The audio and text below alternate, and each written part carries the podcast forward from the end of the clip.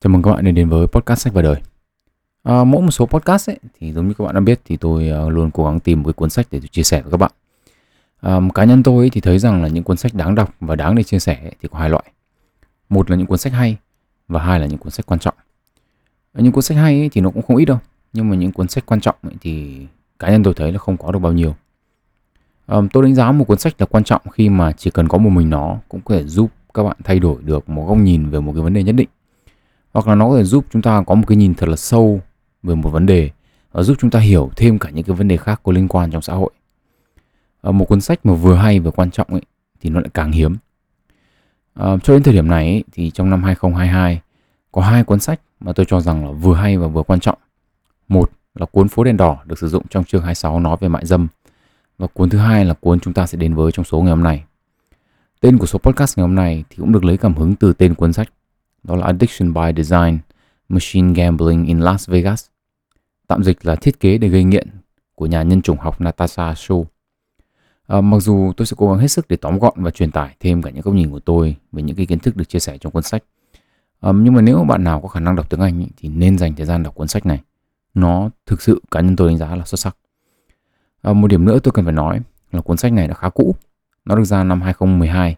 Và ngành công nghiệp đỏ đen thời hiện tại ấy, thì đã có những cái bước tiến rất là xa so với cái thời điểm mà xuất bản cuốn sách. Tuy nhiên ấy, thì giá trị của nó tôi cho rằng vẫn còn nguyên. Ok, vậy thì không để các bạn chờ thêm nữa, chúng ta sẽ đi vào nội dung của cuốn sách để các bạn có thể hiểu tại sao với tôi cuốn sách này nó lại quan trọng đến như vậy.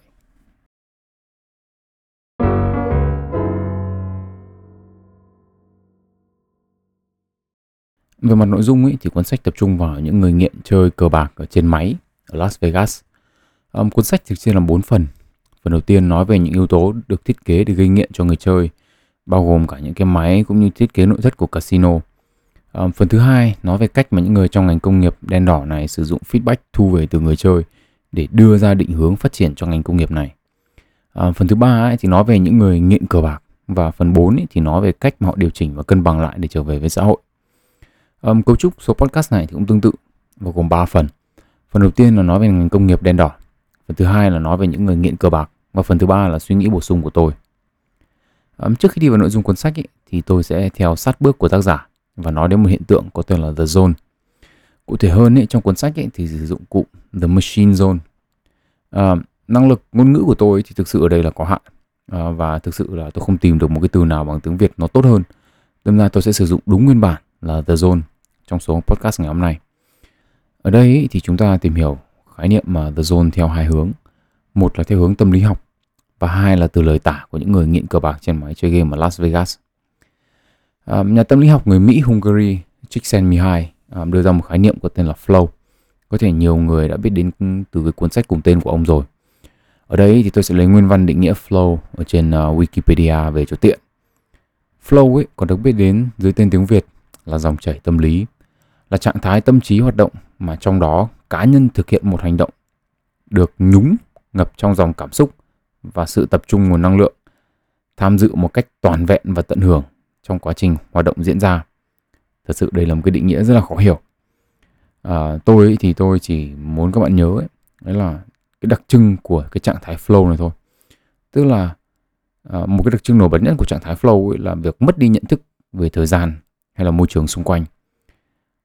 Và đây là một cái đặc điểm mà chúng ta có thể làm khi mà chúng ta tập trung quá vào một cái việc gì đó chúng ta làm, chúng ta quên đi môi trường xung quanh, hay chúng ta quên đi cái khái niệm về thời gian, thì có thể được coi là trạng thái flow. Một trong những cái ví dụ cũng hơi gần với trạng thái flow là trường hợp các đôi nam nữ mà tập đánh vần bằng chữ cái ở nơi công cộng đấy. Tức là họ thì bị cuốn theo cái dòng chảy và họ quên đi thời gian, quên luôn cả mình đang ở đâu, hay là có những ai đang quay clip để up lên mạng xã hội. Flow ấy thì còn có tên gọi khác là The Zone. Thú thật ấy, là tôi ấy, thì tôi mới được cái trải nghiệm cảm giác The Zone này trong hai trường hợp thôi. Một là khi mà tôi làm bài tập về nhà toán hồi cấp 2, và hai là chơi game hồi đại học. Còn lại thì cả đời chưa thấy tập trung được vào cái gì đến mức vào The Zone bao giờ cả. Thế còn The Zone theo lời tả của những người nghiện thì sao? Ở đây ấy, thì tôi sẽ dịch nguyên văn một đoạn trong sách. Đây là lời kể của một nhân vật có tên là Molly. Molly ấy, thì đến Las Vegas với chồng vào những năm 1980. Chồng cô thì đầu tiên dạy cho cô chơi cờ bạc trên chiếc máy điện tử cầm tay.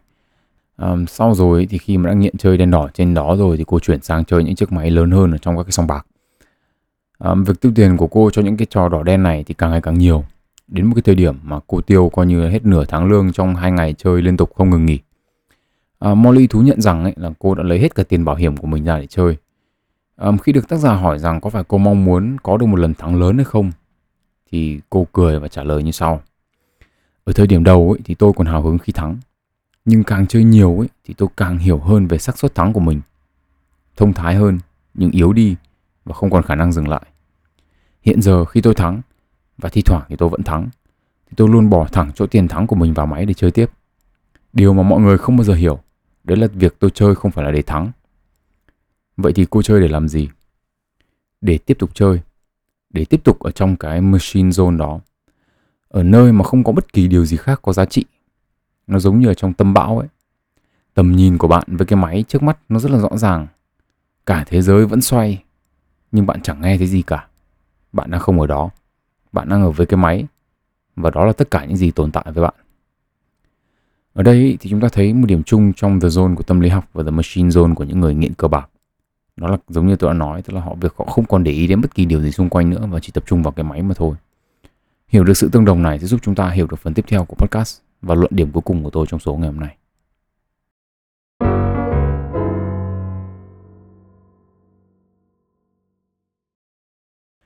Sau khi chúng ta đã có những thông tin cơ bản về The Zone cũng như là The Flow, chúng ta có thể đến với việc bộ môn cờ bạc này được thiết kế thế nào mà khiến cho những người nghiện cờ bạc quên hết cả thế giới xung quanh như vậy.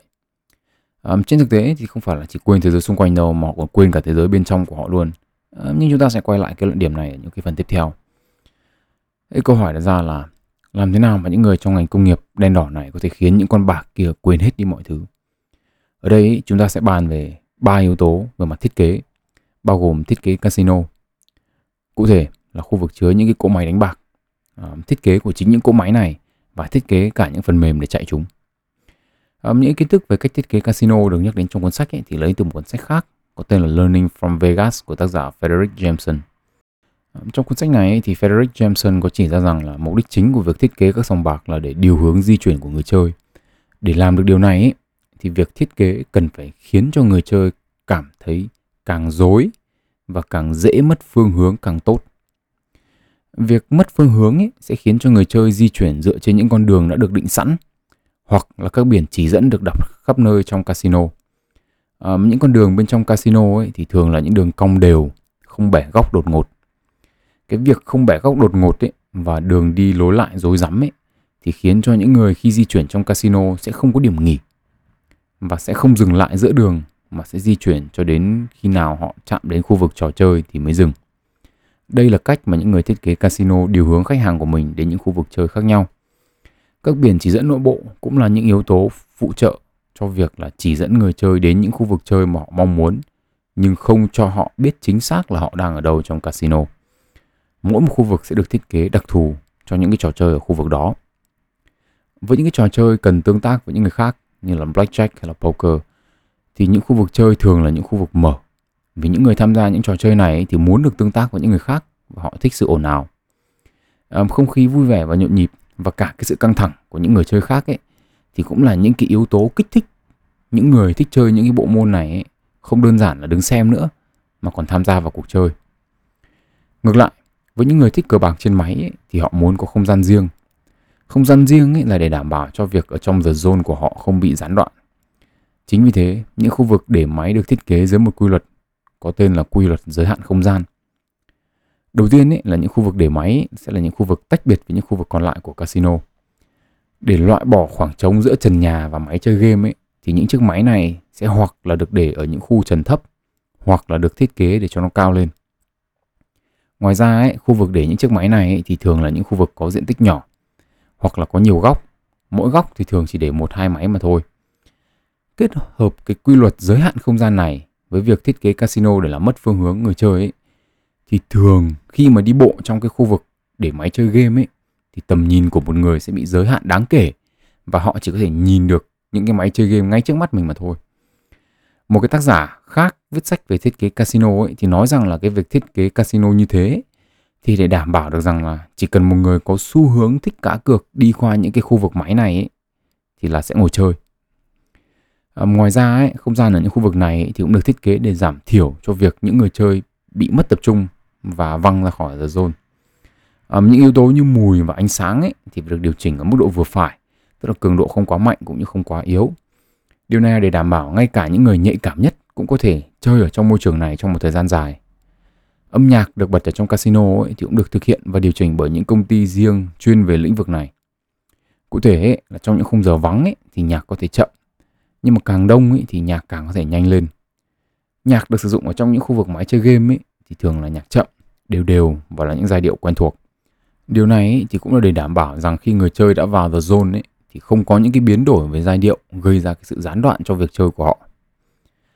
Tóm tắt lại ấy, thì cái việc thiết kế không gian trong casino ấy chỉ để phục vụ một vài yếu tố mà thôi. Đầu tiên là điều hướng sự di chuyển của người chơi đến đúng khu vực chơi trong thời gian ngắn nhất có thể, đồng thời giảm thiểu những yếu tố có thể gây mất tập trung cho người chơi. Tuy nhiên ấy, thì việc thiết kế của ngành công nghiệp này thì không chỉ đơn giản nằm ở những yếu tố môi trường, mà còn ở việc thiết kế những cái trải nghiệm cá cược trên những cái cỗ máy nữa. Mục đích đơn giản ấy, của việc thiết kế trải nghiệm trên những cỗ máy cá cược này ấy, là để tăng năng suất cá độ của người chơi. Tăng năng suất cá độ của người chơi đồng nghĩa với 3 yếu tố. Một là tăng tốc độ chơi, có nghĩa là cùng một lượng thời gian nhất định thì chơi được nhiều ván hơn và cá được nhiều lần hơn, kéo dài tổng thời gian chơi và tăng lượng tiền tiêu lên. Kể ra mà cá cược mà cũng có thể tăng năng suất được thì cũng phải công nhận là mấy ông làm trong cái lĩnh vực đen đỏ này cũng lắm trò đấy. Đầu tiên ấy, chúng ta nói về tốc độ chơi. Một trong những điểm chung của những người nghiện chơi cờ bạc trên máy ấy, là việc họ nói về tốc độ chơi. Cụ thể là tốc độ chơi của họ rất là nhanh. Thậm chí có những người cố gắng giữ tốc độ chơi kể cả khi điều đó khiến họ chơi sai và thua.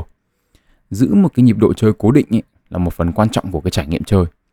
Một người ấy thì nói rằng là tốc độ chơi không cần phải mang đến sự hào hứng. Ngược lại, tốc độ chơi nhanh và đều thì có tác dụng giống như một liều thuốc an thần vậy. Nó giúp tôi đi vào the zone. Thế thì biết được điều này ấy, thì các nhà thiết kế những cỗ máy chơi game này tối ưu hóa sản phẩm của họ bằng đủ mọi cách. Họ sắp xếp các cái nút bấm để người chơi không phải di chuyển ngón tay, hay là giảm thời gian chờ giữa các ván. Sự phát triển của ngành công nghiệp đỏ đen này có thể nói là đi cùng với sự phát triển của những thế hệ máy chơi game mà giúp người chơi chơi nhanh nhất có thể. Từ việc những cỗ máy đời cũ sử dụng tiền xu này cho đến những cỗ máy đời mới hơn chuyển sang sử dụng mã code để ghi số tiền ấy, để có thể nhanh chóng là dễ dàng scan, cho đến những cái thế hệ máy như bây giờ là 100% dùng credit, tức là tín dụng ảo. Để đảm bảo cho yếu tố thứ hai, tức là kéo dài thời gian chơi trên một máy, thì những cỗ máy này được thiết kế để cho khách hàng thoải mái nhất có thể. Một trong những yếu tố đầu tiên được đưa vào những cỗ máy này là chức năng gọi đồ hay là gọi nhân viên tại chỗ. Đây cũng là chức năng cũng được lồng vào những cái phần mềm Cafe Manager, tức là cái phần mềm quản lý máy tính ở hàng net ở Việt Nam đấy. Và cũng phải nói thẳng ra là rất nhiều những cái tính năng của các cái phần mềm tương tác giữa doanh nghiệp và khách hàng ấy, thì có nguồn gốc từ cái ngành công nghiệp đen đỏ này. Tương tự như thiết kế nội thất ấy, thì những yếu tố về mặt giác quan của màn hình những cỗ máy ấy, thì cũng phải được tối ưu để người chơi ở trong the zone lâu nhất có thể mà không bị ảnh hưởng. Những yếu tố này ấy, thì bao gồm là màu sắc, ánh sáng, những hành động trên máy, âm thanh và không gian màn hình. Màu sắc mà sáng quá thì đau mắt, mà tối quá thì khó nhìn. Hành động mà di chuyển nhanh quá ấy, thì khiến người chơi căng thẳng, chậm quá ấy, thì khiến người chơi mất kiên nhẫn. Âm thanh mà to quá ấy, thì đau tai, mà nhỏ quá ấy, thì bị tiếng casino át mất. Tức là tất cả mọi thứ đều phải ở mức độ vừa phải và cân bằng. Sự phát triển của công nghệ ấy, thì cũng cho phép những cái máy chơi game này tiến gần hơn đến sự hoàn hảo trong việc giữ người chơi ở trong the zone. Khả năng hiển thị của màn hình tốt hơn giúp cho giảm lóa, cho phép người chơi nhìn vào màn hình lâu hơn và ít mỏi mắt hơn. Âm thanh game ấy thì cũng không đơn thuần là những âm thanh thu thực tế như là những cỗ máy cổ, mà là những âm thanh được tạo ra bằng các phần mềm để đảm bảo được sự cân bằng và giảm thiểu cái việc gây mất tập trung. Những chiếc ghế ngồi chơi game ấy thì cũng được thiết kế đặc thù cho mục đích này. Ghế ngồi ấy thì phải thực sự là thoải mái nhưng mà không được quá tốn diện tích. Chiều cao của nó thì phải phù hợp với các loại máy khác nhau. Những cái chiếc ghế này ấy, thì phải không được có những cái đường viền sắc hay là cứng, bởi vì những cái đường viền này ấy, thì có thể làm giảm tuần hoàn máu, dẫn đến gây đến tê chân. Những cái thế hệ ghế về sau này ấy, thì có thể cho phép người chơi tinh chỉnh chiều cao cũng như là cái độ ngả, tức là dựng thẳng đứng lên hoặc ngả hẳn ra để cho người chơi có thể tự điều chỉnh ghế cho nó phù hợp. Những chiếc ghế này ấy, thì cũng là tiền thân của những cái chiếc ghế chơi game cầu kỳ mà các bạn có thể thấy những cái tuyển thủ eSports hay là các cái streamer họ sử dụng. Yếu tố thứ ba ấy, để làm tăng năng suất của việc cá cược ấy, là tăng số tiền người chơi chi tiêu lên. Ở những cái thế hệ máy cá cược cổ ấy, mà sử dụng tiền xu ấy, thì một trong những công việc mà loằng ngoằng nhất ấy, một cách dân dã hơn là cồng kềnh nhất ấy, là việc nhét xu vào máy để trả cho người thắng. Ví dụ như một ai đó mà thắng giải độc đắc, jackpot ấy, thì phải có một nhân viên casino mang tiền đến bỏ vào máy để có tiền trả cho người thắng. Hoặc là thậm chí chưa cần nói đến giải độc đắc đâu, chỉ cần một cái cỗ máy nào mà nó trả nhiều những cái giải nhỏ ấy, thì nó hết tiền rất là nhanh. Chính vì thế thì cái việc bỏ tiền vào máy là một trong những cái vấn đề chiếm khá là nhiều thời gian và có thể ngắt nhịp chơi của người chơi. Tương tự như thế thì những người chơi khi mà đã chơi hết số tiền của mình ấy, rút ra ấy, thì cần phải ra ATM gần nhất để có thể rút tiền để chơi tiếp. Việc đó cũng làm cản trở nhịp độ của người chơi. Và cái việc đi rút tiền ấy, thì có thể khiến cho nhiều người dừng chơi và bỏ về. Vào cuối những năm 90 ấy, thì các casino chuyển sang hệ thống Tito, tức là ticket in, ticket out. Tức là thay vì dùng tiền để chơi ấy, thì người chơi có thể nạp tiền ở quầy và được cho một cái mã code. Tức là ngay cả khi thắng giải độc đắc ấy, hay là muốn ngừng chơi ấy, thì người chơi có thể in cái mã code này ở ngay ở máy để có thể chơi tiếp lần sau, hoặc là sang chơi máy khác, hoặc là mang nó ra đổi thành tiền thật. Việc chuyển tiền từ tiền vật lý sang mã code này ấy, thì tăng khối lượng chơi và số tiền tiêu vào việc cá độ lên 20%. Không chỉ như thế thì việc chuyển giao hệ thống Tito này ấy, thì casino tiết kiệm được một đống tiền nhân sự và diện tích mặt sàn. Lý do tiết kiệm được diện tích mặt sàn ấy, thì đơn giản là vì trước đây ấy, các cái kiosk nhân sự để phục vụ cho việc thay tiền xu hoặc là bản thân là chính các cái thùng tiền xu đấy thì phải được sắp xếp ở khắp casino, đảm bảo cho việc thay tiền đến các cái máy nhanh nhất có thể. Thì bây giờ nó không cần thiết nữa. Thay vào đó thì casino để các cái máy ATM khắp nơi để tiện cho khách hàng rút tiền. Và để thuận tiện hơn nữa cho các thượng đế này thì các casino làm việc với ngân hàng để đặt những cái chiếc máy ATM đặc biệt. Những cái máy ATM này cho phép khách hàng rút quá hạn mức, thậm chí là vay nợ tín dụng ngay tại casino mà không cần phải thông qua bất kỳ chi nhánh ngân hàng nào cả. Một số ngân hàng thì còn làm thẻ tín dụng đặc biệt cho những vị khách chơi quen với cái số mà vay nợ tín dụng có thể lên đến 10.000 đô. Nhưng mà nếu chỉ dừng ở đó thì đã không phải là ngành công nghiệp cờ bạc. Đẩy lên một nấc nữa thì là sự kết hợp của ngân hàng và những cái nhà thiết kế máy chơi cờ bạc kèm ATM. Về cơ bản nên là người chơi không cần phải di chuyển đi bất kỳ đâu cả, chỉ cần ngồi nguyên trên cái ghế mà được thiết kế để ngồi êm đít hàng tiếng đồng hồ đấy là có thể rút tiền ra và chơi tới bến luôn được. Một trong những cái vấn đề vô tình nảy sinh với cái việc lai ghép máy ATM này với máy chơi cờ bạc ấy, là sự mất kết nối của người chơi với tiền thật. Một người nghiện cờ bạc thì có nói rằng là khi mà chơi cờ bạc trên những cái máy này ấy, thì tiền thật đổi thành tiền ảo một cách rất là khó thấy vì cái quá trình chuyển đổi này rất là mượt. Ở thời điểm hiện tại ấy, với các cái app cá cược ở trên điện thoại, trên máy tính ấy, thì quá trình này còn mượt và dễ dàng hơn nữa. Thế đâm ra là đôi khi chỉ cần nhắm mắt mở mắt cái là đi cả chục nghìn đô rồi. Mặc dù những cái nhà hoạch định chính sách ấy, thì cũng có những cái động thái nhất định để giảm thiểu ảnh hưởng của sự thông đồng của ngân hàng và ngành công nghiệp đen đỏ này, nhưng mà trên thực tế ấy, thì luật pháp thì luôn đi sau. Và ngành công nghiệp này thì luôn tìm được những cái giải pháp mới về công nghệ hay là phần mềm để có thể bón rút tiền của người chơi nhanh nhất có thể. Và ở đây thì chúng ta sẽ đến với yếu tố tiếp theo, đó là việc thiết kế các cái phần mềm để chạy các chương trình cờ bạc này.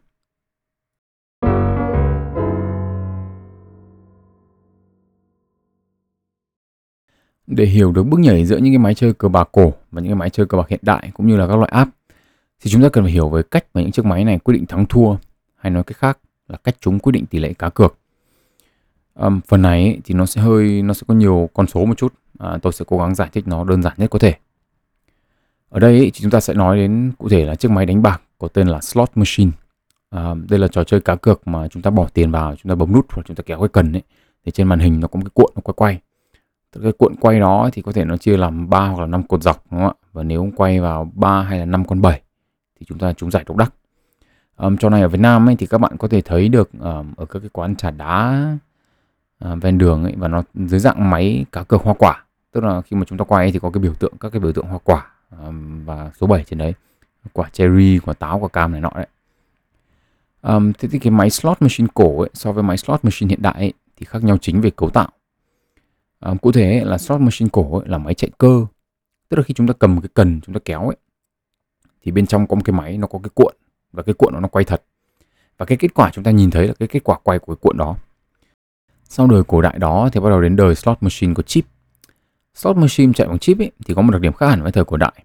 Đấy là kết quả hiển thị và cuộn quay là hai yếu tố tách biệt hoàn toàn, không liên quan như trước. Nếu như trước ấy, là cái cuộn quay ấy, nó quay ra cái gì thì nó hiển thị cái đó ấy.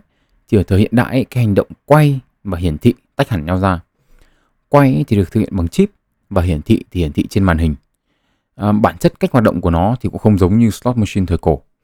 Nếu mà slot machine đời cổ ấy là quay cuộn và hiển thị cuộn, thì chip của slot machine đời mới lại nó lại quay một cái dãy số ngẫu nhiên từ 1 đến ví dụ là 4 triệu đi. Và khi nó quay liên tục, dù là có người chơi ở cái máy đó hay không, mỗi một con số này ấy, từ 1 đến 4 triệu thì có bắt đầu 5, 6, 7, 8, 9, 10 cho đến 4 triệu. Thì mỗi một con số này tương ứng với một kết quả hiển thị. Khi người chơi bấm nút thì máy sẽ lấy con số ảo, nó đang quay dở, nó quay đến con số nào thì nó sẽ lấy con số đó tại thời điểm người chơi bấm nút và nó hiển thị cái kết quả tương ứng với con số đó. Ở đây tôi sẽ lấy một cái ví dụ cho các bạn dễ hiểu. Giả sử như các bạn đứng trước một cái máy quay slot machine, nó là máy cổ thì đơn giản rồi đúng không ạ? Bạn kéo cái cần, cái quần sẽ nằm ở trong cái cuộn trong máy nó quay. Và nó dừng ở đâu ấy, thì kết quả của bạn ở đó. Giả sử như nó dừng ở một quả táo, một quả cam và một con số 7 đi. Bây giờ các bạn quay sang máy bên trái. Nó là một cái máy slot machine đời mới hơn. Hiện tại các bạn chưa đụng gì vào nó cả, nhưng mà trên thực tế thì cái máy đấy nó vẫn đang quay số ngầm ở trong đó. Quay số ngầm ở đây tức là nó quay liên tục các con số từ 1 đến 4 triệu, một cách ngẫu nhiên. Bây giờ bạn bấm nút ở cái máy đó, thay vì kéo cần như máy cổ thì chúng ta bấm nút thôi. Khi bạn bấm nút ấy, thì cái máy quay nó sẽ dừng ở con số 500.000 đi, đúng không? Từ 1 đến 4 triệu nó dừng ở con số 500.000 đi. Con số 500.000 đó thì tương ứng với kết quả hiển thị là một quả táo, một quả cam và một con số 7. Được chưa? Bạn chơi lần 2, bạn bấm nút một lần nữa thì máy quay dừng ở con số 1 triệu. Tương ứng với cái quả 1 triệu đấy thì tương ứng với 2 quả cam và một quả đào chẳng hạn. Thì máy nó sẽ hiển thị 2 quả cam và một quả đào cho bạn. Thế thì câu hỏi là hai thế hệ máy này thì có cái gì mà chúng ta cần quan tâm? Thế thì ở đây thì chúng ta cần phân tích một chút để chúng ta hiểu về tỷ lệ thắng của người chơi. Và chúng ta sẽ thấy được rằng cái tỷ lệ thắng của người chơi nó giảm nhiều như thế nào giữa hai thế hệ máy. Giữa máy slot machine quay cơ và máy slot machine sử dụng chip. Với slot machine quay cơ ấy, thì tỷ lệ quay vào 3 con 7 là hoàn toàn có thể tính được. Giả sử một hàng dọc ấy, mỗi một cái cuộn quay đấy và một hàng dọc thì có 10 biểu tượng. Trong 10 biểu tượng này thì sẽ có một số 7. Có nghĩa là tỷ lệ cả 3 hàng dọc của bạn quay vào số 7 là 1 trên 10 x 10 x 10. Có nghĩa là 1 trên 300. Trung bình cứ quay 300 lần thì sẽ có được một lần 3 con 7. Tức là ở đây tôi sử dụng con số nó đơn giản dễ tính cho các bạn dễ hiểu rồi.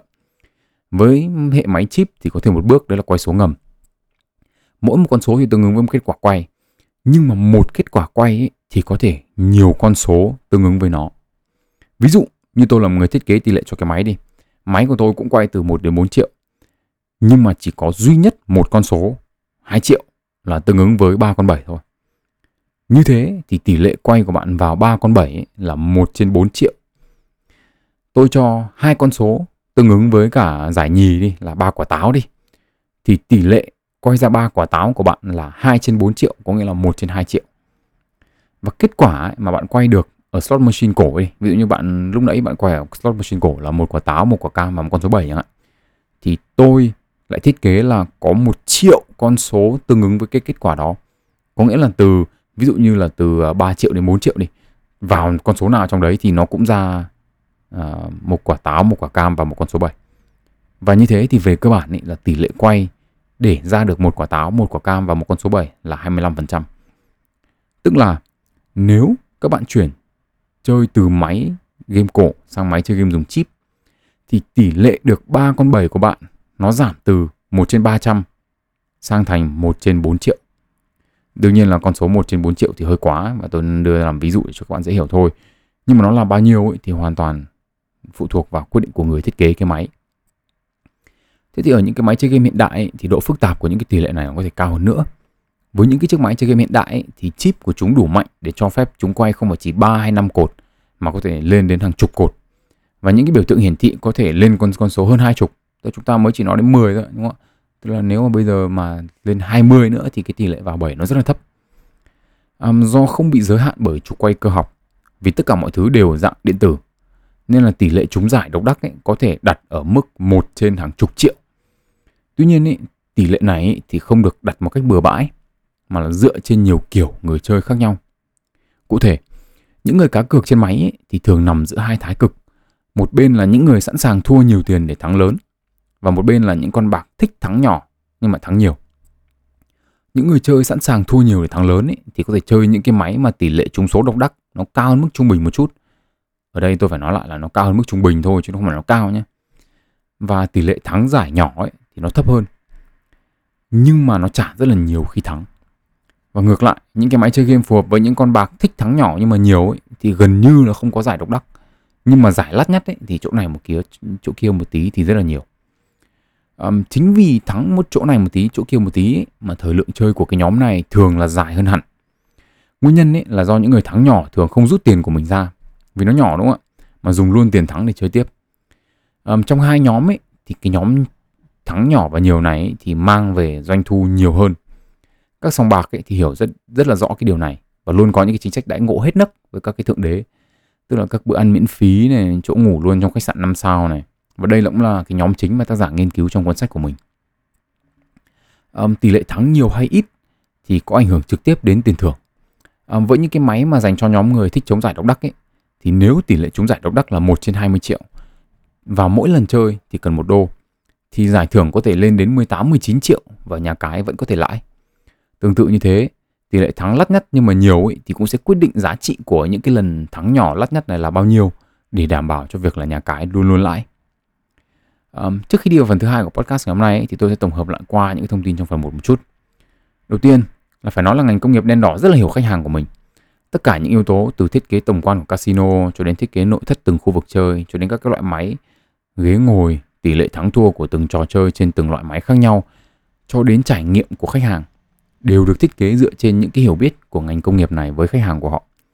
Việc tối ưu hóa từng yếu tố một để đảm bảo một mục đích duy nhất, đó là mang về nhiều doanh thu nhất có thể. Trong phần tiếp theo thì chúng ta sẽ nói về nửa còn lại của cái phương trình này, đó là người chơi.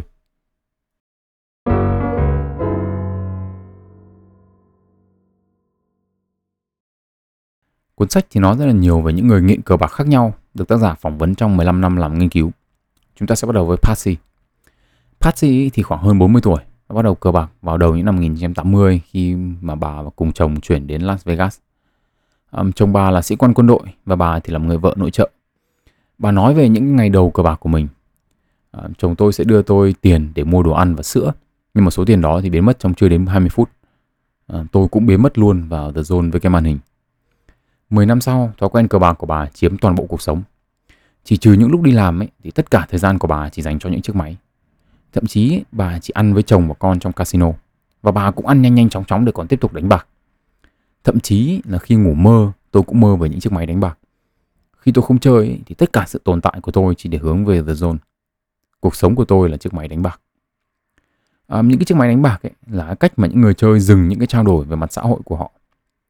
Julie, một học sinh tâm lý tại Đại học Nevada, nói rằng: "Tôi không muốn bất kỳ ai ở gần tôi khi tôi đánh bạc cả, vì họ làm hỏng cái flow của tôi. Họ kéo tôi ra khỏi The Zone của mình." Cô cũng so sánh việc cờ bạc trên máy so với cờ bạc của người khác. Khi mà bạn chơi với người khác ấy, bạn cần phải đọc cử chỉ và ngôn ngữ của họ. Nhưng khi mà chơi với máy ấy, bạn chẳng cần quan tâm đến ai cả. Tương tự như thế, Lola, một người chạy bàn tại quán buffet, cũng chia sẻ: "Nếu mà bạn phải tương tác với người khác cả ngày ấy, thì cái việc cuối cùng bạn muốn làm khi bạn rảnh là tương tác với người khác. Trên máy thì không có bất kỳ tương tác nào với con người cả. Nó giống như là một kỳ nghỉ dưỡng vậy." Đó thì cũng là lập luận của Josie, một người bán bảo hiểm: "Suốt ngày tôi phải giúp mọi người với vấn đề tài chính của họ. Đến cuối ngày thì tôi đến với những cỗ máy. Không ai nói chuyện với tôi, không ai hỏi tôi cái gì cả. Và cũng chẳng có quyết định nào tôi phải đưa ra mà lớn hơn là việc giữ con ca hay là giữ con quy." Một nhân vật khác có tên là Rocky thì đi vào con đường cờ bạc khi mà sự nghiệp đổ vỡ. Vợ con bỏ về sống với ông bà. Sự nghiệp mới thì không làm ông hài lòng và khiến ông nghỉ hưu sớm. Từ khi nghỉ hưu thì ông đánh bạc trên những cỗ máy suốt ngày suốt đêm. Những cỗ máy là nơi ông tìm được cái lối thoát khỏi những cuộc sống với những mối quan hệ giữa người với người. Sharon, một người khác thì nói: "Sự trao đổi với những cỗ máy không hề phức tạp như những sự trao đổi của giữa con người. Những cỗ máy đó lấy tiền của tôi, và tôi thì có được sự cách ly với loài người. Những tương tác với những cỗ máy thì rất đơn giản. Tôi chọn giữ lá nào, tôi bỏ lá nào, tôi bấm nút. Và thế là tôi giữ được đúng lá tôi muốn và bỏ đúng lá tôi muốn. Ở những cỗ máy thì tôi cảm thấy an toàn, không giống như ở bên cạnh một người khác. Ở một người khác ấy, thì tôi có thể thắng, tôi có thể thua. Và khi tôi thua thì đó là điểm kết thúc của một mối quan hệ." Những người có thể gọi là nghiện cờ bạc này cũng có những suy nghĩ rất khác về tiền bạc. Một người thì nói rằng tiền không có giá trị gì cả, nó giúp tôi vào được The Zone, chỉ thế thôi. Một con bạc khác thì nói rằng là ở trong The Zone ấy thì không có tiền thật, chỉ có tín dụng để có thể ở trong The Zone càng lâu càng tốt mà thôi. Lola thì nói, nó hơi lạ, nhưng việc thắng khiến cho tôi thất vọng, nhất là vừa chơi một cái thắng ngay. Nguyên nhân ở đây ấy là vì tiền không phải là mục tiêu cuối cùng của người chơi. Tiền ấy chỉ là công cụ để giúp họ ở trong The Zone mà thôi. Julie giải thích thêm, bạn không chơi vì tiền, bạn chơi vì tín dụng. Tín dụng cho phép bạn chơi lâu hơn và đó mới là mục đích. Mục đích không phải là để thắng, mà mục đích là để chơi tiếp. Julie thì cũng tả lại một buổi chơi của mình. Tôi có được 4 lần 4 con át trong một buổi chơi. 4 con át ấy thì là 200 đô, tương ứng với 800 credit, tức là 1 đô tương ứng với 4 credit ấy. Nếu mà tôi đổi tiền ấy thì tôi đã có 800 đô rồi. Nhưng mà cứ mỗi lần được 800 credit ấy, thì tôi lại chơi xuống còn 200 credit. Xuống đến 200 credit thì tôi lại nói, thế thì đến lần tiếp theo được 4 con át thì tôi sẽ nghỉ. Xong tôi lại thắng lên 437 credit. Đến lúc đấy thì tôi lại nói, thế thôi xuống 400 thì mình nghỉ. Xuống dưới 400 thì tôi lại bảo, thôi thì thắng lên trên 400 thì nghỉ. Đến lúc mà để ý thì credit chỉ còn lại hơn 300. Và xong tôi lại nói là thôi thế thì xuống đến đúng 300 thì nghỉ. Nhưng mà xuống dưới 300 rồi thì tôi lại bảo thôi thì chờ hết béng đi cho xong. Nếu bạn nào nghe kiểu lập luận này nó quen quen thì chắc là cũng đã từng thử qua một hai cái diet giảm cân đúng không ạ? Thôi hôm nay lỡ tay mua cái bánh thì mai bắt đầu diet, đến mai lại nhỡ mồm làm 2 cốc trà sữa, thôi để hôm sau lại phải đi ăn chè với các chị em à, thôi thế để mùa hè năm sau diet là đẹp. Tức là gì? Ở đây cứ mỗi lần Julie hay là ai đó diet mà chạm đến cái điểm mà chúng ta cần phải dừng ấy, thì chúng ta lại rời cái mục tiêu đó đi xa một đoạn. Đến một đoạn nào đó thì chúng ta rời nó đủ xa để chúng ta không cần phải làm nữa. Quay về việc tiền bạc trong cá độ. Mặc dù với những con người này ấy, thì tiền không phải là mục đích để họ chơi, nhưng hết tiền ấy, thì cũng là lúc họ bị đẩy ra khỏi cái The Zone của họ.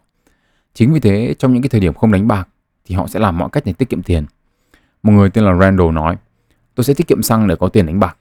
Thay vì đi chợ thường xuyên thì tôi sẽ chỉ đi 1 lần 1 tuần thôi. Rocky cũng bổ sung, đi chợ mua đồ thì tôi tính từng xu một. Tôi bỏ bữa để tiết kiệm tiền, hoặc chỉ mua đồ nếu nó giảm giá. Thế nhưng tôi chả nghĩ gì khi bỏ 100 đô vào máy và nhìn nó biến mất chỉ trong 10 phút. Một khái niệm nữa mà có vẻ như bị biến dạng với những người chơi cờ bạc kiểu này là khái niệm kiểm soát. Isabella là một người bị bố bạo hành và lạm dụng tình dục từ nhỏ. Khi lớn lên ấy, thì bà tìm sự kiểm soát bằng cách hấp dẫn đàn ông và kiểm soát họ bằng tình dục. Sau một thời gian bôn ba ấy, thì bà quay trở về học cao đẳng rồi tìm được một công việc văn phòng. Trong những cái giai đoạn trước đó ấy, thì bà đã từng cờ bạc rồi. Nhưng mà sau khi ở với một người đàn ông thì bà mới bắt đầu chơi lại và bị nghiện. Đến cái lúc mà bà bắt đầu yêu người đàn ông này ấy, thì ông ta lại bỏ bà để đi. Sau đó bà biết mình mang thai nhưng mà không nói gì với ai cả. Trong suốt thời kỳ mang thai ấy, thì bà đánh bạc không ngừng nghỉ. Thậm chí đến giai đoạn sắp sinh ấy, những người nhìn thấy bà ở casino cũng nói rằng là bà sẽ sinh em bé ở ngay trong casino mất. Nhưng bà cũng chẳng quan tâm. Trong quá trình mang thai ấy, thì về mặt suy nghĩ thì bà cố gắng suy nghĩ là ăn uống cho tốt. Nhưng mà vì thường xuyên ở casino nên là có gì ăn ấy. Nhiều khi chơi đến nhược cả người và có cảm giác sắp ngất ấy, thì bà úp cái cốc lên máy của mình để cho người khác không ngồi vào chơi, rồi đi mua bánh quy ở gần đó để ăn và rồi quay lại chơi tiếp. Sau khi có con, bà vẫn thường để con ở nhà đến đánh bạc nhiều giờ liền. Đến khi bà đứng dậy ấy, thì phát hiện ra là sữa đã chảy ướt hết cả quần áo và con ở nhà thì đói. Thời điểm tác giả viết sách ấy, thì bà vẫn đang tìm cách để thoát khỏi cơn nghiện của mình. Ở một góc độ ấy, thì Isabella là một người thấy được cái sự rủi ro trong việc phụ thuộc vào người khác. Và việc kiểm soát những người đàn ông là một cách để bà tìm lại quyền lực của mình trong các mối quan hệ. Nhưng rồi đến cuối thì chỉ khi nào bà chơi với những cái máy tách ra xa khỏi những cái mối quan hệ thì bà mới thấy rằng mình có được cái sự kiểm soát. Mặc dù đó chỉ là kiểm soát sự thua cuộc của mình. Việc kiểm soát sự thua cuộc này ấy, nghe chừng có vẻ ngược đời nhưng lại là nguyên nhân của rất nhiều người đi vào con đường cờ bạc. Alexandra là một người phụ nữ có con bị bệnh nặng. Sau nhiều năm ốm đau bệnh tật ấy, thì con của bà mất. Bà chia sẻ, căn bệnh của con tôi là một cái gì đó ngoài tầm kiểm soát của tôi, vì tôi chẳng thể làm gì cả. Kiểm soát ở đây ấy, có nghĩa là nếu nó gãy chân ấy, thì tôi có thể đưa nó đi bệnh viện và người ta có thể bó bột cho nó. Nhưng căn bệnh của nó thì chẳng ai chữa được cả. Đó là lần đầu tiên trong cuộc đời của tôi mà mọi thứ dường như mất kiểm soát. Không có cái gì sửa được. Cái đó và cả vấn đề cờ bạc của tôi nữa. Sau khi con bà mất ấy, thì Alexandra bỗng nghỉ việc và bắt đầu chơi cờ bạc từ đêm đến sáng. Bà biết rất là rõ ràng rằng mình đã mất kiểm soát trong việc cờ bạc của mình. Bà nói, điều kỳ lạ là trong khi chơi cờ bạc, tôi cảm thấy mình có năng lực kiểm soát. Tôi hiểu là tôi không kiểm soát được cái máy dù tôi có làm gì đi nữa. Nhưng tôi lại kiểm soát được cái sự thua của mình. Tương tự như thế, Maria, một người mẹ ba con, cũng nói về khả năng kiểm soát sự thua của mình. Thay vì phải sống trong cái sự sợ hãi khi mà phải sống với những người đàn ông bạo hành và luôn lo lắng họ sẽ làm gì với mình, thì tôi thà sống ở một nơi mà tôi biết họ sẽ làm gì. Và nếu được thì tôi sẽ chọn ai được làm điều đó và khi nào chuyện đó xảy ra. Và Maria tìm được điều này trong những cái máy cá cược. Dù thua ấy, thì đó cũng là lựa chọn của bà. Và đó là một trong những điều chắc chắn. Mong muốn có được sự kiểm soát này ấy, không chỉ xảy ra với những người gặp hoàn cảnh khó khăn trong cuộc sống, mà cả với những người có thể nói là có tất cả. Sharon là một người như thế. Cô vừa học đại học y vừa đi làm toàn thời gian ở một casino. Trong khi những học sinh bình thường ấy, thì chỉ lấy 19 tín chỉ thì cô lấy đến 24 tín chỉ. Không chỉ chăm học và chăm làm, cô còn chạy 6 dặm một ngày, tức là rơi vào khoảng 9,7 cây đấy, và kiểm soát chế độ dinh dưỡng của mình rất là chặt chẽ. Tuy nhiên ấy, đến một thời điểm cô nhận ra là sức cô có giới hạn. Khi tôi nhận ra rằng mình không thể giữ mãi sự hoàn hảo này được và tôi không thể nào thắng được tự nhiên, khi đó tôi từ bỏ hoàn toàn. Tôi biết rằng mình đang thua vì tôi nghĩ rằng sẽ có lúc mình cần tới phẫu thuật thẩm mỹ. Và thậm chí là có thể tôi phải đến những cái nơi chăm sóc sức khỏe và làm đẹp đến hàng tháng trời. Và tôi nhận ra là tôi đã chạm ngưỡng của mình vì tôi không có đủ tiền để làm điều đó. Lúc nhận ra, tôi từ bỏ hoàn toàn.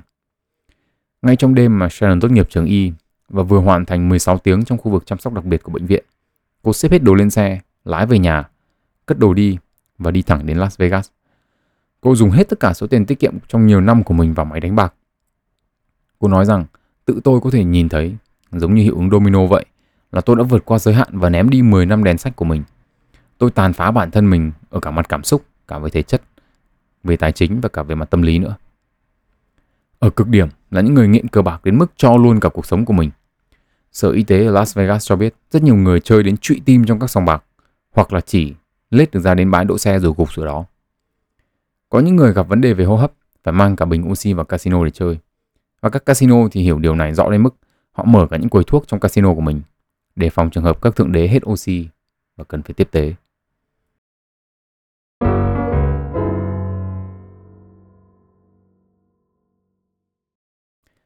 Trong phần cuối cùng của podcast này, tôi sẽ đưa ra những cái suy nghĩ của mình về cuốn sách. Câu hỏi đầu tiên mà tôi muốn trả lời ấy, là tại sao cuốn sách này là một cuốn sách quan trọng, ít nhất là với tôi. Thực sự mà nói thì tất cả những gì tôi tóm tắt ở đây không thể nào mà thể hiện hết được giá trị của cuốn sách. Tóm tắt thì cũng chỉ là tóm tắt. Nếu bạn nào quan tâm thì thực sự nên đọc. Còn rất là nhiều những cái phần kiến thức trong cuốn sách mà tôi không thể chia sẻ ở đây. Trước khi trả lời câu hỏi là tại sao đây là một cuốn sách quan trọng với tôi ấy, thì còn một phần nữa trong cuốn sách mà tôi chưa nhắc đến. Trong cuốn sách ấy, thì có một phần có tên là The Rat People, tạm dịch là những con người chuột. Phần sách này được lấy từ thảo luận trên một diễn đàn trên mạng dành cho những người nghiện cờ bạc có mong muốn cai. Một người tên là Darlene viết nhật ký hoạt động như sau. 3 giờ sáng, gần như ở một mình rồi. Phải đi vệ sinh nhưng không muốn rời khỏi máy. 5 giờ sáng, vẫn ở đây, nghẹt thở vì mùi khói thuốc, đói. Cơ bụng chuột rút vì vẫn chưa đi vệ sinh, mông đau vì ngồi quá lâu. 6 giờ sáng, cuối cùng cũng đứng dậy, mặc áo khoác lên nhưng không về được, nhờ nhân viên trông máy để đi vệ sinh. Suýt khóc vì cuối cùng cũng được giải tỏa. Nhìn thấy mình trong gương mà không còn tin vào mắt mình nữa. Tôi không muốn nhìn mặt người phụ nữ này thêm một lần nào nữa. Một con người tuyệt vọng, đói khát mà không có được nghị lực cơ bản để đi vệ sinh hay là đi về nhà. Tiếp tục chơi đứng với áo khoác. 8 giờ sáng, những người ăn sáng đã đến và tôi trở nên hoảng loạn và sợ rằng một ai đó quen sẽ nhìn thấy mình. Cuối cùng cũng đi về. Làm thế nào để mà đến mức như thế này? 15 tiếng đồng hồ. Tôi chưa bao giờ làm gì trong cuộc đời mình trong 15 tiếng đồng hồ liên tục, trừ khi chăm sóc cho con của mình. Tôi đã qua thời điểm đó trong đời rồi. Có thể làm bà ngoại được rồi. Nhưng tôi sẽ là bà ngoại thế nào đây? Một kẻ ngu ngốc không có khả năng kiểm soát bản thân, bị làm tê liệt và mê hoặc bởi cái gì vậy? Một cái máy, âm nhạc, ánh sáng. Cái gì đã mê hoặc tôi như vậy? Tôi đã sống một cuộc sống tốt. Không bao giờ uống rượu, không bao giờ dùng thuốc hay các chất kích thích. Tôi có những đứa con ngoan và thành đạt. Cuộc sống đã rất tốt với tôi, đã rất tuyệt vời và toàn vẹn. Tôi không hiểu được điều này. Mặc dù có nhiều người trả lời post của Darlene, nhưng không ai trả lời được chính xác là cái gì đã mê hoặc bà như thế. Có người thì an ủi, có người thì động viên, người thì đồng cảm, nhưng không ai trả lời câu hỏi này. Cho đến khi một người viết về thí nghiệm của nhà tâm lý học hành vi B.F. Skinner. Darlene thân mến, làm thế nào để những cỗ máy đó khiến bạn không thể rời mắt thực sự không phải là một điều quá khó hiểu. Cỗ máy đó được thiết kế để làm như thế. Nó hoạt động dựa trên nguyên lý của phản xạ có điều kiện. Những nghiên cứu đầu tiên trong lĩnh vực này được thực hiện bởi B.F. Skinner và những con chuột. Những con chuột thì ở trong lồng và không có những kích thích từ bên ngoài. Có một cái cần trong cái lồng. Mỗi khi chú chuột kéo cái cần ấy, thì thức ăn rơi xuống. Giống như những cỗ máy đánh bạc vậy. Những con chuột học rằng cứ mỗi lần chúng kéo cái cần thì chúng được thưởng đồ ăn. Thế nhưng đây mới là phần đáng nói. Mỗi lần chú chuột kéo cái cần và nó được ăn ấy thì không có gì đặc biệt. Nhưng mà đó không phải là những nghiên cứu về phản xạ này. Ở đây ấy, một khái niệm khác là thưởng gián đoạn. Tức là không phải lần nào chú chuột kéo cần là có đồ ăn, mà đồ ăn ấy thì được cho ra theo một lịch trình ngẫu nhiên. Thi thoảng các chú kéo thì được đồ ăn, thi thoảng chúng kéo thì không được gì cả. Các chú chuột này thì không bao giờ biết lúc nào mình kéo sẽ ra đồ ăn, nên chúng cứ tiếp tục kéo cái cần, kể cả khi không có gì rơi xuống. Chúng trở thành bị ám ảnh, bị nghiện. Đây chính là cách mà những chiếc máy này hoạt động và mê hoặc bạn. Sau post này thì rất là nhiều người hưởng ứng và đồng tình. Và gần như tất cả đều nói tôi có cảm giác như là một chú chuột bị mắc kẹt trong cái lồng vậy. Một người nói, đúng thế, tôi cảm thấy giống như một người chuột ra khỏi cái lồng chỉ khi tôi đã hết sạch tiền. Ở đây thì tôi muốn chỉ ra hai ý mà tôi học được từ cuốn sách, mà khiến cho tôi nghĩ rằng đây là một cuốn sách rất là quan trọng. Đầu tiên là cách chúng ta nhìn về người nghiện cần phải có sự thay đổi. Và hai là cách chúng ta nhìn vào việc nghiện cũng cần có sự thay đổi. Trước đây ấy, chẳng phải khi còn nhỏ đâu, chỉ cần cách đây vài năm thôi, tôi đã từng có cái suy nghĩ là những người nghiện ấy, một cái gì đó ấy, thì là những người thiếu hiểu biết, hoặc là những người thiếu nghị lực. Thiếu hiểu biết thì mới dùng những cái chất gây nghiện chứ, đúng không? Thậm chí tôi còn nghĩ là khả năng tư duy của họ thật là kém. Tại sao biết những thứ đó gây nghiện mà vẫn sử dụng? Mà tại sao lại có thể nghiện những cái thứ như kiểu cờ bạc hay là rượu bia được nhỉ? Bởi vì những cái đấy chẳng có gì hay ho cả. Cờ bạc tôi đánh chả thấy vui gì cả. Bia rượu thì nó cũng chả ngon cơ. Thế có khi phải cố gắng lắm mới nghiện được, chứ không phải đùa. Còn cái việc thiếu nghị lực ấy, thì tôi cũng đã từng nghe những câu chuyện về những người nghiện cờ bạc không bỏ được, vay nợ, chơi những cái món đỏ đen hay là cá bộ bóng đá để mất hết nhà cửa, để những cái chủ nợ đến đòi và làm khổ gia đình bạn bè. Làm gì mà khó đến mức như thế nhỉ? Không chơi nữa thì không chơi nữa thôi, đúng không? Muốn kiếm tiền thì đi làm ăn tử tế, kiếm sống như mọi người đi, bản lĩnh lên, đúng không ạ?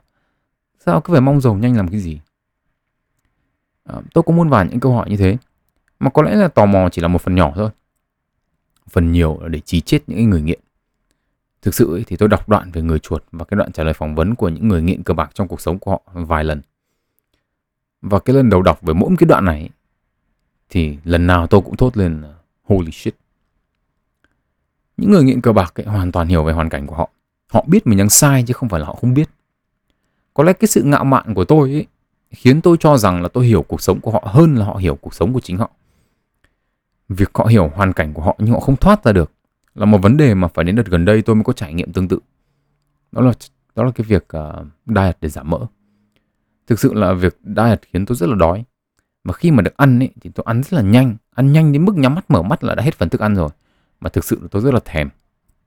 Ăn xong đứng lên ngồi xuống, mở tủ lạnh ra, đóng tủ lạnh lại để xem có gì ăn được nữa hay không. Tôi cũng đã từng nhìn những người bạn diet của tôi ở Việt Nam. Nhưng mà khi uống trà sữa thì họ không kìm được bản thân mình, gọi hẳn cái cốc to thì gấp 2 lần chân trâu, 3 lần chân trâu. Với cái lý do là thôi đã nhớ ăn rồi thì tới bến mai đà tiếp. Suy nghĩ này thì đâu có khác gì cái việc di chuyển mục tiêu của Julie mà chúng ta từng nói đến đâu, đúng không ạ? Chơi đến 200 thôi, lên đến 400 thì lại chơi đến 300 thôi. Thực sự ấy, thì tôi tự nhận thấy mình là một người ít cảm xúc và khá là lý trí. Thế nhưng mà khi mà phải đối đầu với những cái bản năng của mình ấy, đối đầu với mẹ thiên nhiên ấy, thì tôi cũng phải nói thật là dù có lý trí đến đâu ấy, thì cũng phải đầu hàng. Mà nếu đã như thế thì việc những người nghiện khi rơi vào hoàn cảnh không thể thoát được cái nghiện của mình ấy, thì không thể trách họ được. Tôi chỉ có thể đói thôi ấy, mà tôi đã cả ngày chỉ nghĩ đến đồ ăn rồi, thì làm sao mà có thể nói những người nghiện có thể nghĩ đến cái gì khác được. Dưới con mắt của tôi ấy, những nguyên nhân khiến cho những người chơi cờ bạc đi vào con đường nghiện ngập ấy, nó cũng không hề sai trái, mà trái lại rất là hợp lý. Có hai nguyên nhân chúng ta đã nhắc đến, tức là tách biệt và đơn giản hóa những mối quan hệ xã hội, và tìm lại cho mình khả năng kiểm soát. Cá nhân tôi cho đến thời điểm làm podcast này ấy, thì cũng là một người thấy những mối quan hệ xã hội nhiều khi nó quá phức tạp. Nếu các bạn nghe podcast của tôi nhiều ấy, thì chắc chắn các bạn cũng biết tôi là một người có cái sự rõ ràng trong suy nghĩ. Nhưng mà làm gì có cái mối quan hệ xã hội nào nó trắng đen 100% đâu. Có những người mà chúng ta vừa thương vừa bực. Có những người mà làm chúng ta khó chịu, nhưng chúng ta vẫn phải giữ những cái mối quan hệ với họ nếu mà chúng ta muốn giữ hòa khí chung. Giải pháp của tôi ấy, là khi mối quan hệ nào trở nên quá phức tạp hoặc là nó mang lại cho tôi quá nhiều stress ấy, thì tôi dừng mối quan hệ đó lại. Ở góc độ cá nhân ấy, Thì đấy là một cách mà tôi đơn giản hóa những cái mối quan hệ xã hội của mình. Cái sự tách biệt với những cái mối quan hệ xã hội cũng là một điều mà chắc chắn là ai trong chúng ta cũng đã từng trải qua. Nhiều khi chỉ muốn tất cả mọi người để cho mình yên trong một vài tiếng đồng hồ thôi, đúng không ạ? Đi làm, đi học về, nằm trong im lặng, lướt TikTok chẳng hạn đấy. Mà thiên hạ thì ai cũng gọi tên. Ở những cái trường hợp cực đoan hơn ấy, là những người hướng nội nhưng mà phải làm những công việc hướng ngoại cả ngày, thì họ lấy đâu ra năng lượng, đúng không ạ? Cái việc mà họ muốn bỏ hết tất cả mọi thứ để đi vào The Zone thì có lẽ cũng là một điều dễ hiểu. Ở đây thì có một nguyên nhân thực sự mà tôi cũng chưa hiểu rõ lắm. Chỉ biết dựa trên lý thuyết là nguyên nhân về mặt kiểm soát. Những cái ví dụ mà tác giả đưa ra về những người mất đi sự kiểm soát trong cuộc sống ấy, thì tôi đọc và tôi hiểu. Nhưng có lẽ bản thân tôi không sử dụng kiểm soát làm công cụ để giải quyết vấn đề. Thường thì cách mà tôi giải quyết vấn đề trong cuộc sống là thông qua khả năng thích nghi. Nếu có gì thay đổi không đúng như ý muốn thì tôi cũng sẽ lựa để tôi thay đổi theo. Kết quả thì có thể không như mình kỳ vọng từ đầu. Nhưng mà thực sự thì tôi cũng chả kỳ vọng cái gì bao giờ, nên là có thế nào thì mình nhận về như thế. Chính vì thế mà có lẽ tôi không đồng cảm được với họ, mà chỉ có thể hiểu được một cách đơn giản. Rất nhiều những người nghiện cờ bạc ấy cũng có rất nhiều những cái vấn đề trong cuộc sống. Họ bị bạo hành, trải qua những sự mất mát người thân trong gia đình, hoặc là gặp một vấn đề gì đó về mặt tâm lý. Vấn đề về mặt tâm lý có lẽ là yếu tố mà từ trước đến giờ tôi vẫn coi thường. Và cũng chỉ cho đến khi bản thân tôi phải trải qua những điều này thì tôi mới thấu được ảnh hưởng của nó. Tôi không còn cho rằng họ thiếu khả năng kiểm soát bản thân hay thiếu kiến thức nữa. Thực sự trong thời gian mà tâm lý của tôi không được tốt, tôi làm đủ thứ với hy vọng trạng thái tâm lý của mình sẽ tốt lên. Chính vì thế nếu có ai đó trải qua những chấn thương tâm lý nặng nề hơn và chọn giải pháp đánh bạc để quên đi, tôi cũng chẳng có quyền gì để chỉ trích họ cả. Tôi không nằm ở trong hoàn cảnh của họ để có thể nói rằng là quyết định của họ là đúng hay là sai. Có chăng là tôi may mắn hơn họ vì tôi không rơi vào những hoàn cảnh như thế. Tổng quan lại mà nói, những điều cuốn sách nhắc đến là những điều tôi chưa biết và chưa hiểu về những người nghiện. Cũng giống như tôi đã từng nói trong số về mại dâm ấy, rất nhiều những cái định kiến mà chúng ta có về những người nghiện ấy, cụ thể ở đây là nghiện cờ bạc, thì đến từ xã hội, đến từ việc hô khẩu hiệu, đến từ những cái lời khuyên của người lớn để trẻ con tránh xa ra mà không đi vào những con đường tệ nạn đó, để khiến cho những người thế hệ trẻ biết sợ mà không đi vào những con đường đó ấy, thì chúng ta phải thủ ác hóa những cái con người như thế. Chúng ta phải biến họ thành những tấm gương xấu, thành những cái mà chúng ta cần phải tránh xa. Chúng ta biến họ thành những kẻ ác. Tôi thì thực sự không nghĩ là được giải pháp nào tốt hơn, nên tôi sẽ không bổ sung gì về cái dòng suy nghĩ này. Nhưng mà khi chúng ta đã trưởng thành ấy, đã biết suy nghĩ, thì có lẽ là việc quan trọng hơn là chúng ta cần phải giáo dục bản thân, để chúng ta hiểu rằng những người nghiện ấy, thì họ cũng là con người. Họ cũng có những suy nghĩ, họ cũng có những cái nỗi thống khổ riêng, hay là họ ở trong những hoàn cảnh ngặt nghèo mà chúng ta đứng ở ngoài chúng ta không thể biết được. Cái bức màn định kiến ấy thì có thể giúp chúng ta khi chúng ta còn nhỏ, thì bây giờ chúng cần phải được vén lên và loại bỏ khi chúng ta lớn. Chúng ta không chỉ đơn giản là chúng ta nhìn cuộc sống một cách khách quan hơn đâu, mà đôi khi là chúng ta cần phải có cái nhìn thực tế để chúng ta có thể giúp những người xung quanh, và thậm chí là giúp chính bản thân chúng ta nếu chúng ta gặp phải những rắc rối trong cuộc sống. Đương nhiên là việc đồng cảm với những người nghiện và những hành động của họ là một điều rất là khó khăn. Tuy nhiên, việc so sánh giữa khái niệm flow, tức là dòng chảy tâm lý, và the zone của những người nghiện là nhằm mục đích để các bạn có thể nhận ra được sự tương đồng trong hành vi của mình và những người nghiện. Nếu các bạn đã từng học hay làm một việc gì đó mà các bạn mất đi khái niệm về thời gian, thì chắc chắn các bạn sẽ cảm thấy rất là thỏa mãn. Và nếu có cơ hội thì tôi tin là các bạn sẽ làm lại như thế. Đó cũng là việc những người nghiện cờ bạc hay thậm chí nghiện ma túy mong muốn. Họ muốn tìm lại cảm giác the zone đó. Nhưng mà lỗi thì không hoàn toàn ở người nghiện. Chúng ta cũng cần nhìn đến yếu tố thứ hai mà cuốn sách nói tới. Tức là cuốn sách nhìn hiện tượng nghiện dưới góc độ là sản phẩm của sự tương tác giữa cá nhân và những yếu tố gây nghiện. Chúng ta đã dành đến một nửa thời gian của podcast để nói về ngành công nghiệp cờ bạc, về việc những con người vì lợi nhuận mà tìm mọi cách để những người nghiện càng lâu càng tốt. Chúng ta có thể tưởng tượng là nếu việc này xảy ra với những người bán ma túy thì nó sẽ như nào, đúng không ạ? Nếu mà việc bán ma túy mà hợp pháp giống như ngành cờ bạc thì chúng ta sẽ có những cái nhà hóa học ngày đêm nghiên cứu những hợp chất mới giúp chúng ta nghiện lâu hơn, phê hơn và ít tác dụng phụ hơn. Đoạn viết về người chuột ấy thì cũng giúp chúng ta thấy được cái việc nghiện này dưới một góc độ khác.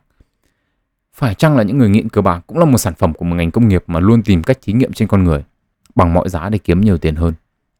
Trên thực tế, nếu chúng ta nhìn rộng ra ấy, thì phải chăng là rất nhiều những công ty đang làm như thế ngoài kia. Công ty sản xuất đồ ăn ấy thì muốn chúng ta ăn càng nhiều càng tốt, còn béo phì ấy thì là do chúng ta không tập thể dục. Công ty sản xuất mỹ phẩm ấy thì quảng cáo trên trời dưới biển tác dụng những cái thứ họ sản xuất ra mà không biết là thực tế tác dụng của nó như nào, miễn là chúng ta tin và chúng ta dùng càng nhiều thì càng tốt. Những cái mạng xã hội như Facebook hay là TikTok ấy thì tìm mọi cách để chúng ta dùng nhiều thời gian hơn trên cái ứng dụng của họ, để họ có thể thu về nhiều hơn tiền quảng cáo. Còn chúng ta xem cái gì, chúng ta làm cái gì thì họ cũng chả quan tâm. Một bộ phận không nhỏ những người sẵn sàng làm những điều điên rồ về một vài cái like, về một vài cái team thì cũng là sản phẩm của những cái mạng xã hội này. Nhưng mà rõ ràng đây không phải là trách nhiệm của những công ty này rồi. Vì cũng giống như tất cả những ngành công nghiệp khác, họ sẽ nói với bạn rằng dùng cái gì và như thế nào là quyết định của bạn. Còn họ chỉ tối ưu hóa phần của họ mà thôi. Lập luận này thì không sai. Nhưng mà đây là lý do vì sao cuốn sách này nó quan trọng. Luận điểm chính của cuốn sách ấy là việc nghiện nó không chỉ đơn thuần là yếu tố nội tại trong mỗi con người, mà còn là yếu tố môi trường. Chúng ta không thể nghiện nếu chúng ta không có cái gì để nghiện. Trong TED Talk Everything You Know About Addiction Is Wrong của Johan Hari, ông có đưa ra hai hiện tượng rất là thú vị. Một là những người lính Mỹ khi sang Việt Nam thì sử dụng ma túy, nhưng mà khi về nước ấy thì gần như không có mấy người nghiện lại. Hai là một trong những giải pháp đã được làm và thành công, đó là việc tái kết nối những người nghiện. Cụ thể đây là nghiện ma túy quay lại với xã hội. Và khi tái kết nối thành công ấy, thì những người nghiện thấy được giá trị của mình trong xã hội, trong những công việc mà họ làm, trong những cái mối quan hệ xã hội, và tìm được ý nghĩa trong cuộc sống thì họ không tái nghiện nữa. Luận điểm của tôi ấy thì đơn giản hơn. Đấy là môi trường là một yếu tố rất là quan trọng trong cái việc nghiện. Chúng ta cũng đã từng nhắc đến môi trường sống trong chương 31 rồi đúng không ạ? Và tầm quan trọng của nó trong cái sự phát triển của những cái đứa trẻ. Chính vì thế chúng ta không thể đơn giản lập luận rằng là yếu tố môi trường không có ảnh hưởng gì đến người nghiện. Và tôi thì cho rằng ấy, những ai mà nói rằng là con người cần phải có bản lĩnh để vượt qua môi trường này, môi trường nọ ấy, là những người sống không thực tế. Đôi khi họ là những cái ví dụ khác trong cái việc nói đạo lý và buôn ma túy.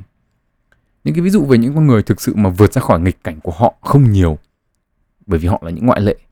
Nhưng một điều nữa ấy, là chúng ta không hiểu được cách họ vượt qua cái nghịch cảnh của họ là như thế nào. Chúng ta không biết thực hư câu chuyện ra làm sao.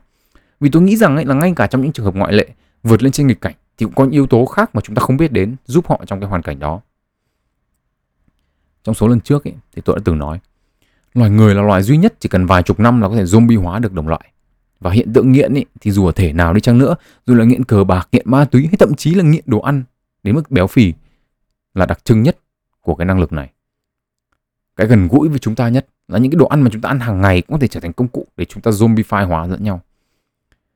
Bản thân những cái loại thực phẩm đóng gói đã qua chế biến đều là những sản phẩm được chế tạo để khiến chúng ta cảm thấy ngon nhất có thể, dựa trên bản năng sinh tồn đã ăn sâu vào bộ não. Dù là nghiện cái gì đi chăng nữa thì việc zombie hóa đồng loại này khiến chúng ta có những người sống dở, chết dở và bị kiểm soát bởi những cái điều mà bản thân họ cũng không hiểu là tại sao họ lại bị kiểm soát như vậy. Họ mất hết đi khả năng suy nghĩ và họ mất đi chính cả bản thân mình. Chúng ta đã nghe nhật ký của Darlene mà chúng ta biết rằng bà không còn nghe cả bản năng của cơ thể nữa. Chúng ta đã nghe về Isabella, người đã chơi cờ bạc cho đến những ngày cuối cùng trước khi sinh, thậm chí bỏ con ở nhà để cắm mặt vào những cái máy. Bản năng làm mẹ của bà ở đâu? Nhưng nếu đổ tại họ 100% thì có lẽ đó là một điều không đúng.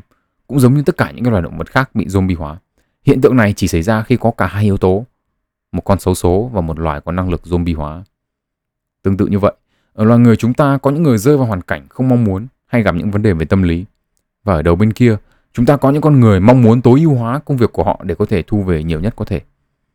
Thay vì nhìn nhận và đánh giá sự việc dưới góc độ đúng sai, đáng thương hay đáng giận, có lẽ điều chúng ta cần phải làm là chúng ta nhìn những sự việc ngoài xã hội một cách khách quan. Để có lẽ một phần nào đó nó khiến chúng ta khiêm tốn hơn. Chúng ta suy nghĩ nhiều hơn trước khi chúng ta đưa ra những nhận xét đánh giá về những người khác. Và quan trọng hơn cả là chúng ta có thể đưa ra những cái lựa chọn cho chính bản thân mình và cả những người xung quanh nữa. Chào mừng các bạn đã đến với podcast Sách và Đời. Tên tôi là Nguyễn Tiến Đạo. Hẹn gặp lại các bạn ở những số lần sau và chúc các bạn một ngày tốt lành.